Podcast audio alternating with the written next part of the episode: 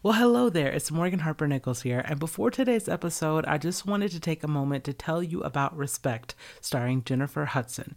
It follows the rise of Aretha Franklin's career from a child singing in her father's church to international superstardom. Aretha actually handpicked Jennifer to portray her in this film, the remarkable true story of Franklin's journey to find her voice and never lose faith.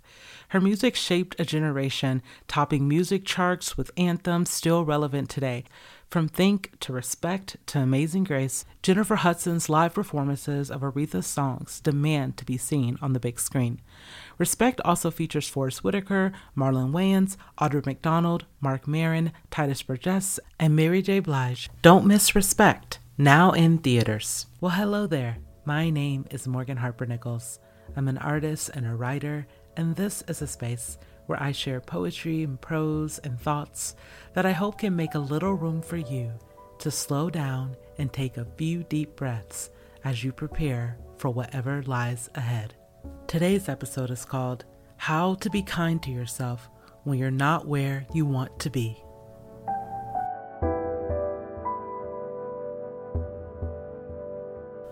One area in my life that I'm really proud of myself for is that I have been keeping some kind of journal or diary since I was eight years old. This has been a constant consistent thread running through my life, and I'm proud of myself for having continued to maintain that. Now, when I go back and read a lot of what I've written over the years, a lot of it isn't anything that I would ever share or even that I can read myself without cringing. and I find a lot of pages, passages, entire sections of journals and diaries that was literally just documenting, it was just making it through. And if I'm completely transparent, when I look back, I don't actually see a whole lot of myself talking about what I was feeling or thinking in real time. A lot of what I've written is actually reflections of, of various things that happen either the weeks or months before, or it's something that I'm hoping is going to happen in the weeks and months to come. And what this has taught me is that as much as I write about being kind to yourself and the importance of, of not saying mean things to yourself throughout the day, that's very, very hard to do. it's very hard to catch myself and and think about okay how should i be feeling and thinking in this present moment what is the exact thing that i need to hear a lot of times, even for someone who writes a lot and has been writing a whole lot for most of my life, it's really hard to find that language. But what I find in looking back through decades of journaling is that it's okay to, instead of trying to focus on what you need to hear or what you need to say to yourself in this exact second, maybe we could spend more time talking to our past selves, to our younger selves, or maybe we can spend more time talking to our future selves. And here's what I mean I'll give you a scenario. It's a weekday just after lunch, and you're tired. You're tired because from the moment you open your eyes, You've been working, you've been thinking, you've been answering calls, you've been answering messages, you've been trying to do everything that you're supposed to do complete all of the things on your list. And you're looking after lunch at that list, and it is not complete. There's more to do. There are more messages coming in. There are more things that you're going to have to put on the list for tomorrow. And as you look and zoom out, you start to feel further and further away from where you want to be. You start to wonder why am I here? Why am I in the city? Or why am I at this job? Or why am I putting this energy into this? Why am I working on this project if it's never going to come together in the way that I want it to? And now you're asking yourself these questions, and you know, you know that you're getting to that place where you're starting to be a little hard on yourself. You're starting to get a little frustrated about how quickly or not quickly you're moving through things. And you feel yourself getting into that cycle of thought in that place, you may feel the need or desire to say something to yourself or find a way to be reminded that, hey, you can be a little kind to yourself here. But it's hard to get there because there's so much that needs to get done in the present moment. It's hard to not think about the past or not think about the future and just focus on now and focus on what you can do right here. So, what can you do?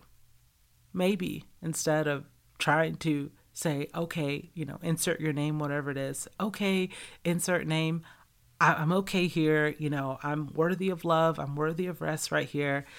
Maybe if it's hard to do that, instead, you can say, What would you say in this moment? What would I say in this moment to my 13 year old self?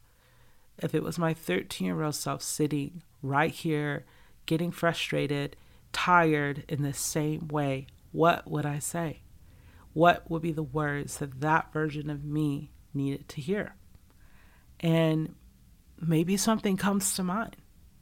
But if nothing comes to mind, that's okay too because you can also decide to talk to your future self.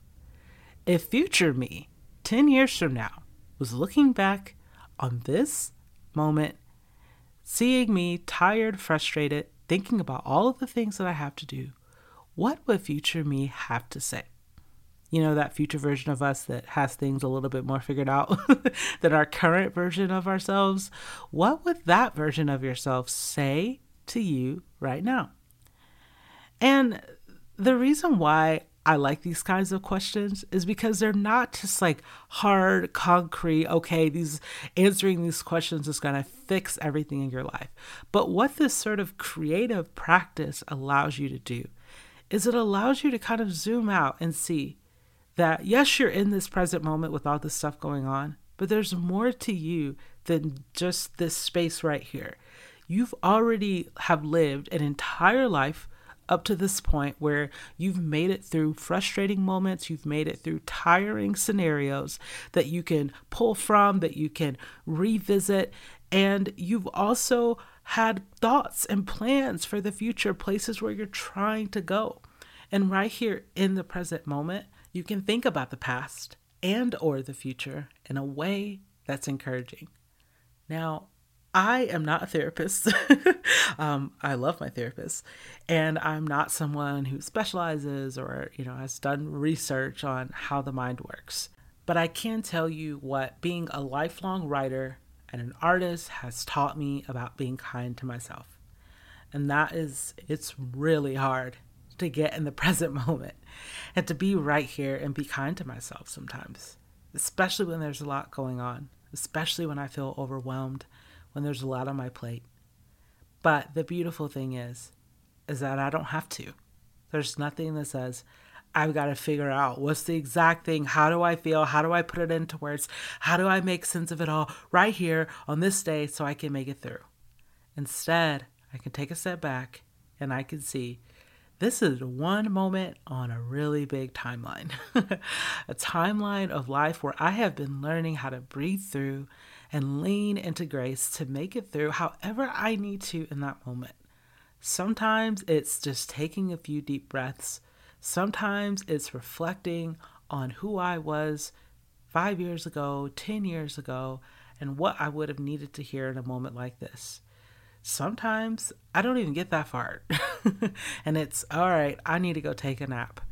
What I hope that these options provide for you is a reminder that you do have options.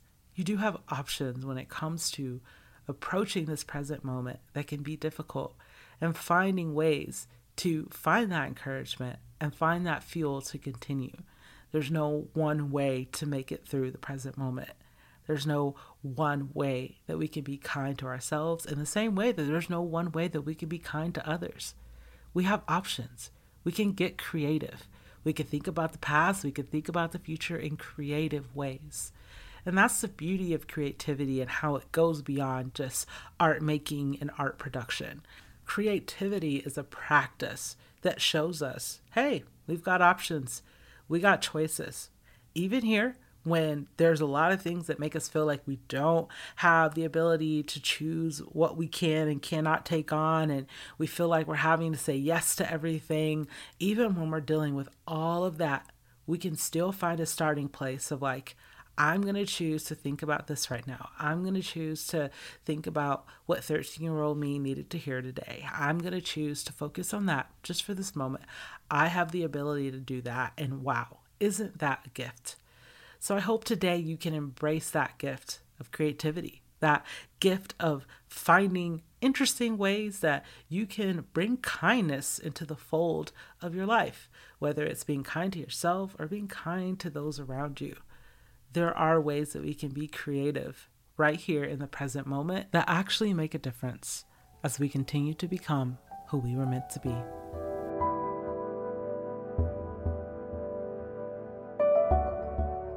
Thank you so much for listening. And before we go, I would like to leave you with a question.